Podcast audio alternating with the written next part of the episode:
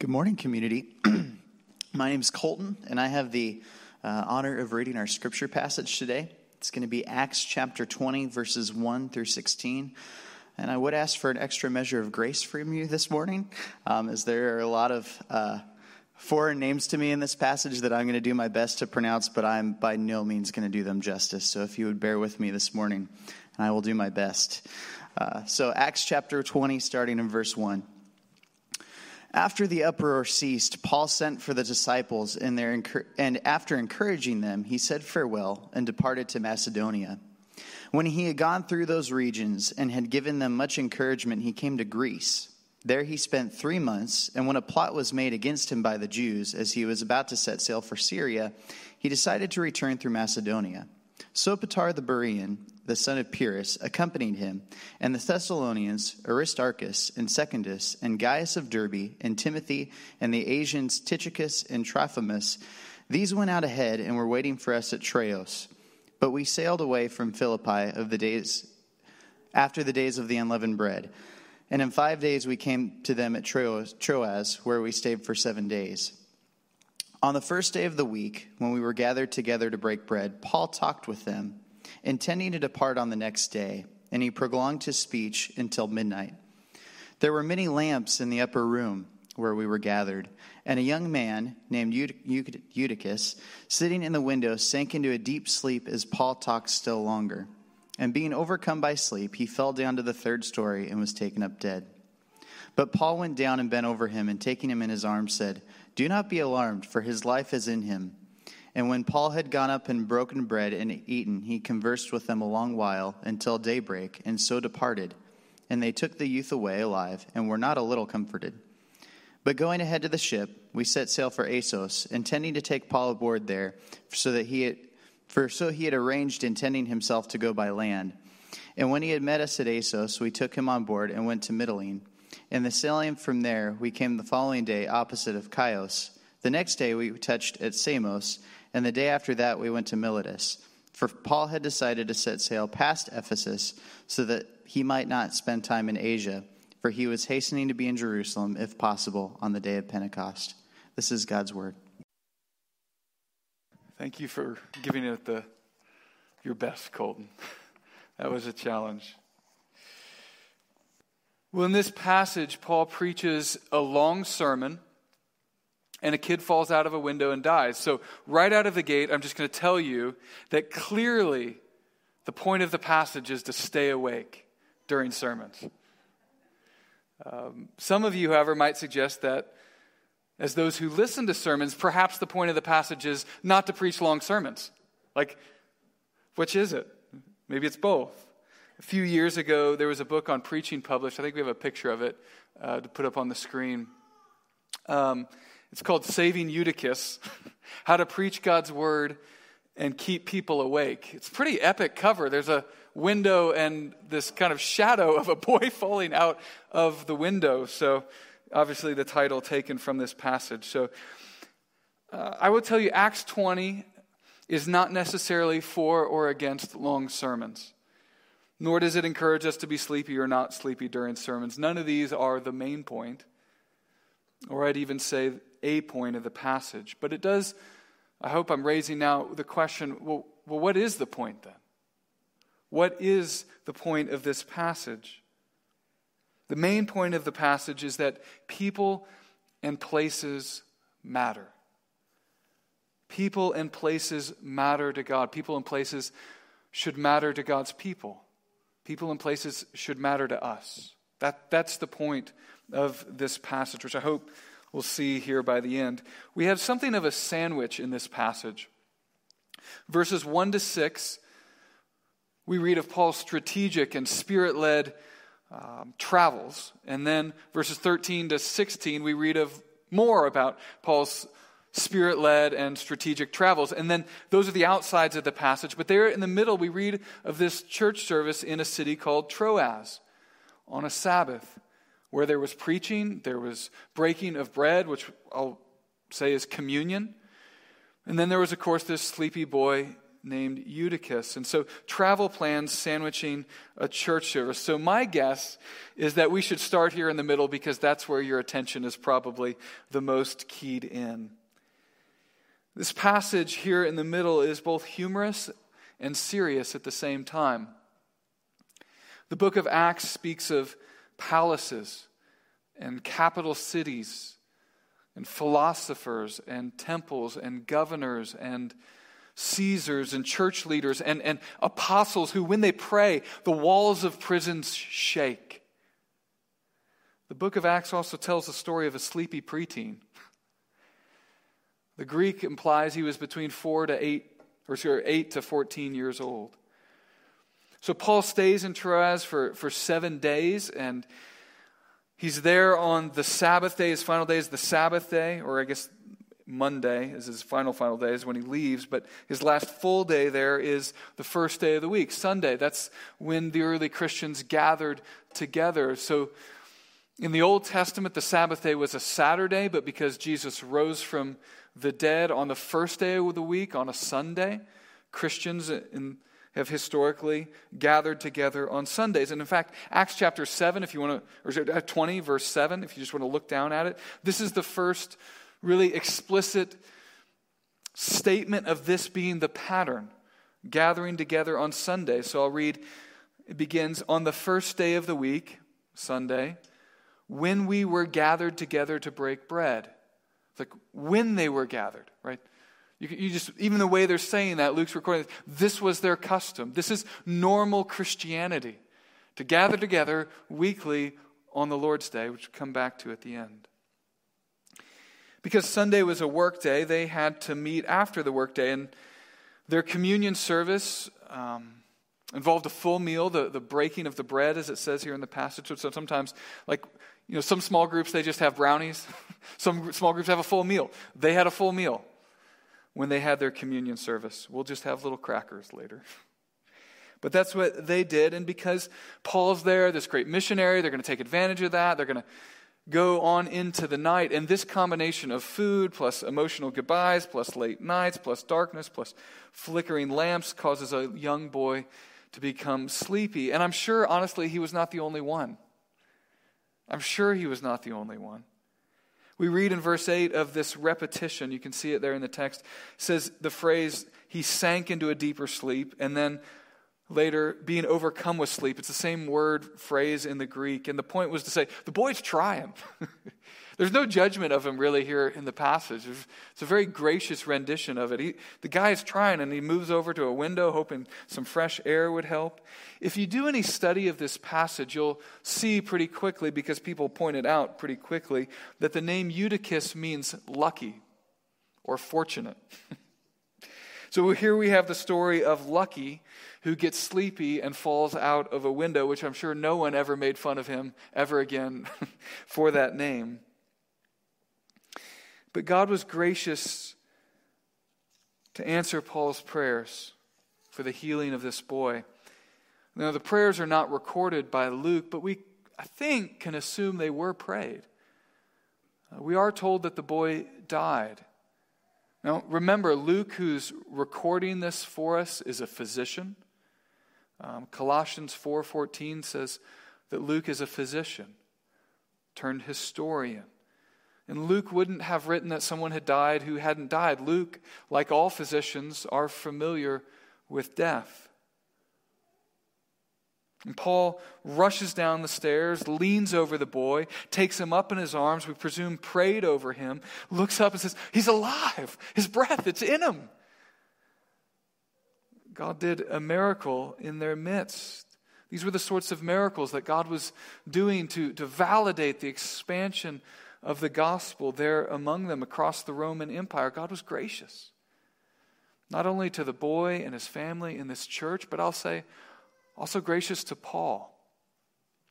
Reading over this caused me to just reflect on what would have happened if I had been there preaching and if God had not done a miracle.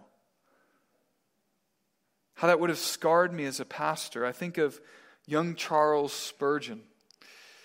October 19th, 1856. So here in America, handful of years before the Civil War era. But over in England, young Charles Spurgeon, he's 22 years old at the time, preaching in London to a crowd of 10,000 people. He would go on to become the most famous preacher in the world, but here, already as a 22-year-old, you can see he's already quite famous. And someone in the balcony yells, "Fire," even though there's no fire. The story would take us off if I would go into that. But a stampede results and 7 people die. There's no resurrections. Sure, there were prayers. Spurgeon is newly married. He's just become a dad of twin boys. Some 25 years later, as he's preaching, there's this moment where something triggers a thought back to that moment, and he's unable to speak for several minutes. See, God was gracious here to this boy, this family, this church, and Paul. The story is both humorous and very serious. And after everyone knows the boy's okay, they go back upstairs, and then we read in verse 11, when Paul had gone back up, and had broken bread and eaten. So apparently they never got to communion. They were going to do it, but he just preaches too long. It says, and he conversed with them a long while until daybreak, and so departed. And so his long sermon apparently now got even longer. They had never gotten around to communion, but then they get around to sharing in the Lord's Supper. And apparently this miracle gives them a second wind, and they go on till daybreak. Now, so what's going on? What's this passage about? Well, a few weeks ago, I gave you this metaphor for when you preach and when you read long passages. It's sort of like when you're driving on the highway at speed. You can only pay attention to the most important things. The cars around you, the signs, the road that's in front of you. I want to give you another metaphor that I think will be helpful for the book of Acts, and then maybe even especially for this week.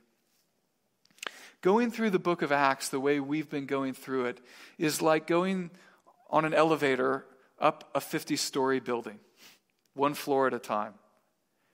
When we come to May 23rd and we finish our last sermon in the book of Acts, it will be not quite, but almost 50 sermons through the book over 2 years in and out of the book. And each week, it's like we're looking at what goes on in that elevator, on that passage, between that floor. And each week, some characters come on, words are spoken, actions happen. Some characters get off, some stay on. Some get off on one floor and they don't come back in. Some get off and they come back in on another floor. That's more or less what it's been like through the book of Acts. And our goal as preaching pastors here at the church has been to focus our attention on what's happening on that floor or between those floors in the book of Acts each week. I think that's the right place to place our focus. But what if nearly every week there was background music playing? By definition, background music is in the background, so it's in the background, right? It doesn't occupy our attention. It's in the background. But what if each week a very similar tune was playing in that background music in elevators? Some characters get on, some get off, but each week there's a single refrain over and over and again in the background. Then it feels like if that's the case, there should be some week in the course of this time we spend on the elevator, that we should highlight what's happening in the background. In fact, even Paul's travel patterns at the beginning of this passage and the end of this passage, I would say, sing harmony with that background music, which is this: people and places matter. People and places matter in the book of Acts. They matter in the book of Acts because they matter to God, and thus they should matter to God's people. They should matter to us. Rootless religion withers. Without roots and without groundedness and without soil and without people and without place, Christianity withers. In fact, Luke mentions, I wanted to come up with the exact statistic. I don't have it. 100, I'll say, people. 100 places throughout the book. Luke reminds us that to be rootless, to be peopleless, to be placeless is actually not to be participating in Christianity. Jesus, after all, was Jesus of Nazareth. He had a place. He had a people. Christianity, when rightly practiced, is rooted not only in God, in His Word, and in the gospel, but in a particular people, in a particular place. In other words, the idea of an individual relationship with God that is disconnected from a local church and from a people of a local church would have been crazy to the early church. And it should be crazy to us. In light of this, all these travel plans here from the Apostle Paul don't seem that out of place.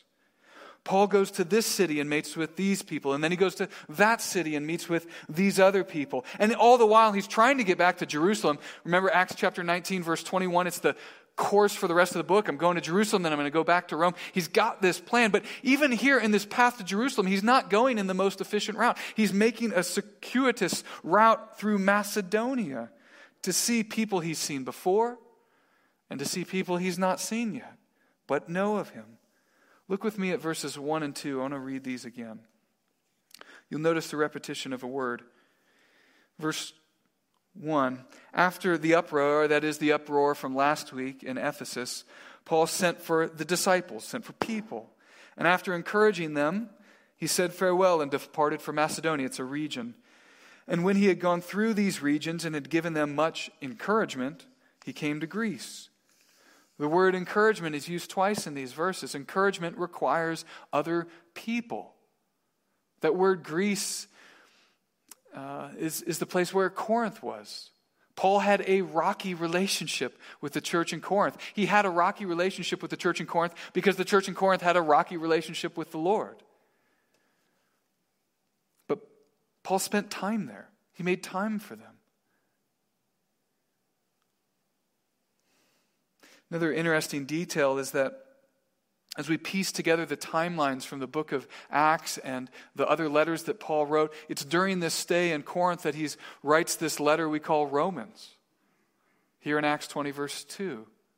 Which is wild. Here he is rolling up his sleeves with this Corinthian church, and he's writing to this church over in Rome, pastoring them, people in a place.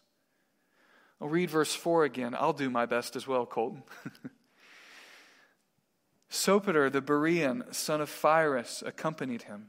And of the Thessalonians, Aristarchus, I think, and Secundus, and Gaius of Derbe, and Timothy, and the Asians, Tychicus, and Trophimus.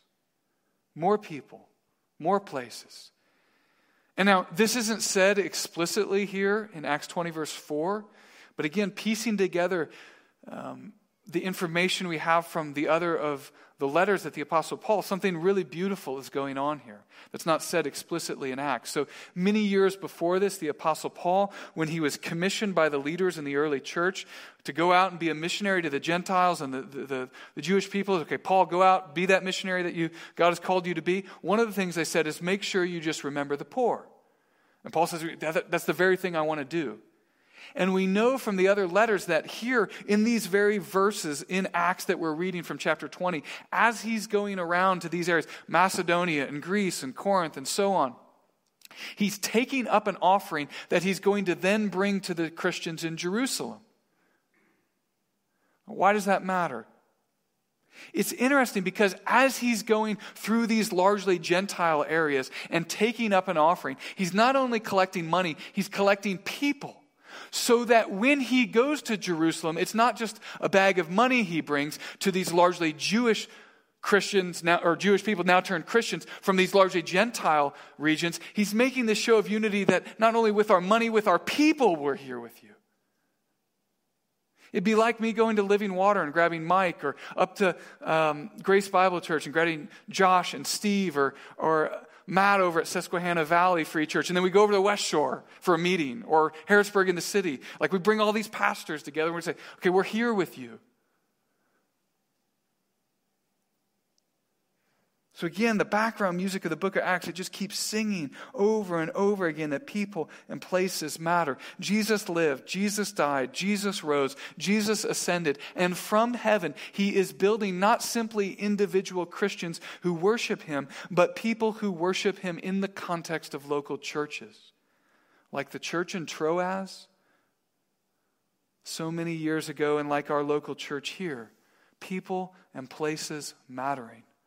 In Troas, and in Harrisburg. So since we're talking about Harrisburg, I'm just going to spend most of the rest of our time talking about us. I want to use this time here, these passages here in the book of Acts to stir what I think is stirring among at least me and other leaders here at our church.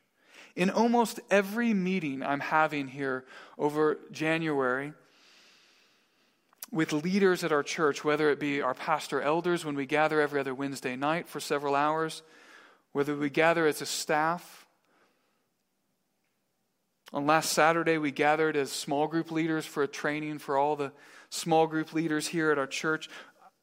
I keep coming back to one idea, and I want to bring it up here on Sunday morning for all of us. There are many things that encourage me about our church, many things that encourage me. There's a few things that worry me. I'm worried about those who are missing from fellowship. As the lead pastor of our church, I'm telling us that one of the most important things we can do over the next 3 months is join together in a search and rescue mission for lost sheep and lost coins. I have this image in my mind of a long rowboat. It's one of those skinny rowboats that has those long oars, and you see people rowing in sync together. The water is like glass. They call it crew. I'm in the boat with you. And over the next 3 months, I could train hard. I could lose weight. I could take supplements. I could build my fitness. I could become a better rower over the next 3 months, which perhaps in the next 3 months, I could become a 15% better rower. Which is a lot of athletic improvement to make over just 3-4 months. And all of you could do the same. But I want you to picture this rowboat, not of just 4 people or 8 people, but like a long centipede. Like a longer rowboat than could ever exist. It holds several hundred people. Now, if we wanted to become a better rowing team, between now and May, again, all of us could train harder. But here's the deal. We are missing rowers. There are a lot of open spaces. And more important than me becoming a better preacher or developing the perfect system for children's ministry or the perfect system for small groups or fine-tuning our worship set or tweaking our website or making better Facebook posts or better videos and so on and so on. More important than all of that, more important than all of us getting 15% better, whatever that might mean. What we need to do instead is go get missing rowers. You and me pulling harder isn't going to help if we're missing 200 people. And here I am saying this on a day we're getting 4 inches. And I'm looking at the camera now. Half of you are watching because it's snowing 4 inches. I'm not talking to you. I'm not saying everyone who's missing from church is sinful and lazy. I'm not saying everybody missing from church is sinful and lazy. I'm not saying that. I'm not saying that. I'm not saying that. But I am saying that if the world starts to go back normalish, not tomorrow, but by July or October, and people missing from our church don't return to the regular gathering, that's a deadly pattern. I really believe there are people missing, not out there from the broader church only, but right here from among us. I know their names. I know their faces. I know their children. They're in my cell phone. I really believe that there are people who call this church home, who feel themselves to be Christians today, but if they don't return to the regular gathering with God's people this year, they won't be a Christian in 10 years. My word choice, I'm being very intentional. They feel themselves to be Christians today, but might not be in 10 years. This is a critical time for our church. To say it more positively, lost sheep who return to church might change the course of their family tree for the better, leaving a legacy of faithfulness to the coming generations because they chose to follow the Lord today. Again, there are many legitimate reasons to not be at church, but there are also so many not so great reasons. And I'm worried. Some of you will know the name Alistair Begg, the pastor Alistair Begg. He's sort of famous and a faithful pastor. He has a Scottish accent, so sometimes that helps if you know, oh, the Scottish one.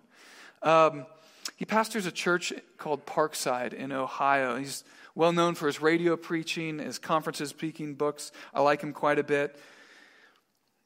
The ministry that promotes his preaching and teaching outside of his local church is called Truth for Life. That's maybe where you've seen or heard him before. And recently, Truth for Life announced that starting in February, Truth for Life is going to discontinue playing his sermons on their website. Instead, they're just going to only leave them at Parkside Church, and that for 24 hours, if I read all the details correctly. And the reason his side ministry is going to stop playing his sermons is because during the pandemic, too many people are watching his church services, he fears, not as a supplemental participation into the local church, but as a way of avoiding the particular people and places God has called them. In other words, COVID has been so good for his side ministry that he's actually worried that he's detracting from local churches, so he's going to make his ministry less available. I want to close by reading a letter that Pastor Begg wrote to his the subscribers of Truth for Life this week. It came out Tuesday morning. This is just a few of the paragraphs from that letter. Maybe a few of you received it. I don't know. The reasons for our decision lies in the growing number of listeners who, by their testimony, are growing quite comfortable with the digital experience. Life has dramatically changed during this last year, and the changes that initially felt temporary are beginning to become settled patterns. A year ago, most of us thought that Zooming was something that happened in an open-top car. I don't know if that's a Scottish phrase. We would call it a convertible. Now our family rooms have become venues for our virtual church experiences. Let me hasten, he says. And I want to just underscore this in my words, could be in bold. Let me hasten to say that we recognize the difference between convenience and the necessary and valuable benefit of online church for those who are housebound, either temporarily or on a long-term basis. He writes, it is a privilege to stream the service and to be welcomed into your homes. I feel that as a privilege. Continuing, my concern is with those who are forsaking their local gathering for the comfortable option of the spiritual equivalent of DoorDash and Uber Eats. These unusual days provide us with an opportunity to examine what we understand and believe about the local church. The English word church translates the Greek word ekklesia, which means the called out together. Sometimes, he writes, in our communion service, we remind ourselves of the wonder of having been given new life in Jesus and having been made members of God's family. None of our natural families, he writes, are perfect, but they are where we belong and where we should want to be. Zoom calls with my son, daughter-in-law, and new grandson are fine, but a poor substitute for being in each other's company. We should feel the same about our church families. Final paragraph I'll read of his. We have yet to see what things will look like when everything returns to normal. Will there be a resurgence of commitment to the gathering of God's people? Or will the COVID habits have taken hold? Moms and dads, and I would add, and pastors, must take the lead in seeing that their children are learning the importance of our gatherings by resisting the temptation to drift into a settled pattern of individualized religion. Now, near the close of the letter, Begg, his letter was actually longer than what I read, he quotes Hebrews 10:24 and 25, which read, "And let us consider how to stir up one another to love and good works, not neglecting to meet together, as is the habit of some, but encouraging one another. And all the more as you see the day approaching," the day being the day of the Lord's return, "drawing near." Notice the phrase, "let us." It's not only the job of the lead pastor and the staff or the pastor elders of the church to reach out to everyone. I want to set an example in doing that. But the job is too big for one person or one team. We need each other. Sometimes a knock on my preaching might be, it's not practical enough. Let me just be very, very practical. Be thinking, who could you reach out to? Who can you contact? Who can you help? Who are you wondering about? Can you get your small group together and brainstorm about these people? How can you make a phone call? How can you invite them out for coffee and lunch? How can you listen to their concerns? Don't assume you know why they're missing. It's been really helpful to me lately. Don't assume you know why people are missing. But ask. They probably would want to be asked. You would want to be asked.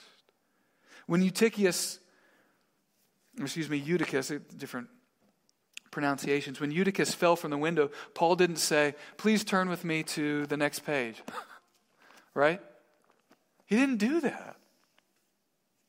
He stopped what he was doing because something wild and tragic had happened. And I want to encourage us right now that something wild and tragic has happened. And we need to check on people and pray for them. They might be okay, they might not. You might be okay, you might not. Let us help one another. This passage says that they celebrated communion together, the Lord's Supper. In the passage, they use the word breaking of bread, and we have the privilege of doing that as well this morning. We don't have a meal. We have juice and crackers. I'm going to pray in just a moment, invite the worship team back up. But in communion, what we celebrate is that when something tragic happened, Jesus went on a rescue mission for lost sheep and lost coins. He went on a rescue mission for you and I. Would you join me in prayer? Lord, as I read the scriptures, even in the passages that feel obscure and strange and foreign to us, both in people and place, I think if we could lay our ears down on Acts 20, we'd hear your heartbeat for people and places. Lord, I pray that we'd feel that warmth this morning, even as we celebrate in communion together. We pray this in Jesus' name. Amen.